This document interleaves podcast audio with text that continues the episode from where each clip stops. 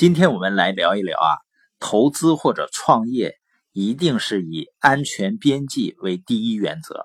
这个安全边际呢，不是说不去行动，而是一定不要带着赌徒的心态去进入市场。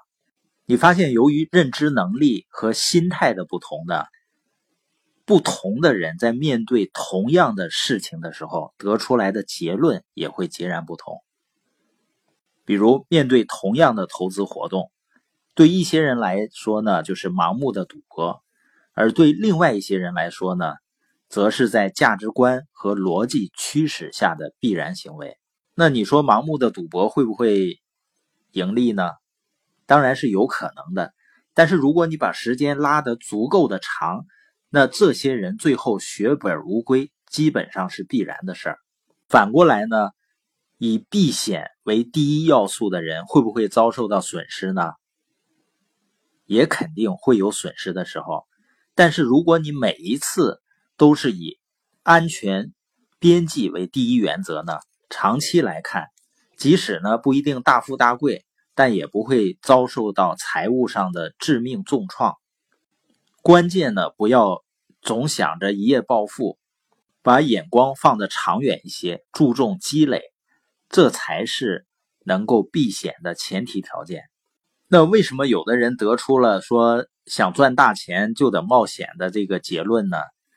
实际上呢，可能也是源自于他的观察，因为他不是专家嘛，所以在他的眼里呢，很多行为都是非常冒险的。比如在前景很不明朗的情况下投入了很多的金钱。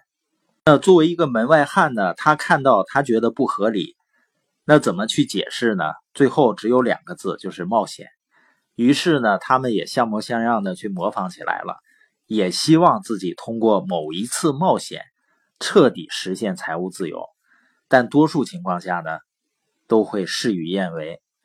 最终呢，他们给自己的安慰是什么呢？说自己运气不好，啊，自己这辈子呢没有发财的命。但实际上，真正断送他们财务自由的原因，恰恰是因为冒险。所以脑子不清晰。仅仅从表面现象去得出结论，后果呢往往会很严重的。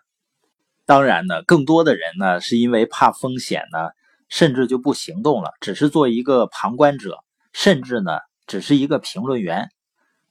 当他们看到一个现象的时候呢，永远只会停留在旁观和评论的阶段，绝不会仔细思考里面的道理，更不用说呢把它运用到实践中。但是另外一少部分人呢，叫实践者。这个实践呢，不是盲目冲动的投入，而是依靠自己的理性判断，通过学习。那如果这件事情是正确的，就一定是要付诸行动。那实践者呢，也会犯错误的，但是对于他们来说呢，不管是正确还是错误，都是有价值的反馈。所以从某种程度上来说呢。那些实践者永远都在进步，永远在积累。这样一来呢，他们就会了解真正的真实的世界，并且能够更为客观冷静地识别出这个世界中的风险。那对于那些盲目冒险的人啊，最可怕的并不是这个风险本身，而是呢，你根本不知道自己在冒险。尤其是你看到一个投资没有任何风险，稳赚不赔。那多半呢，是因为你并不是专家，没有看到隐藏的风险。这个时候，真正的需要打起精神，仔细研究。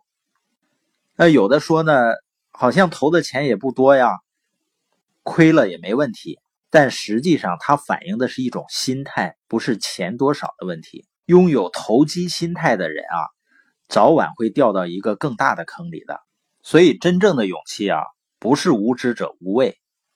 支撑勇气的呢，应该是认知，而不是面子啊、够义气这些因素。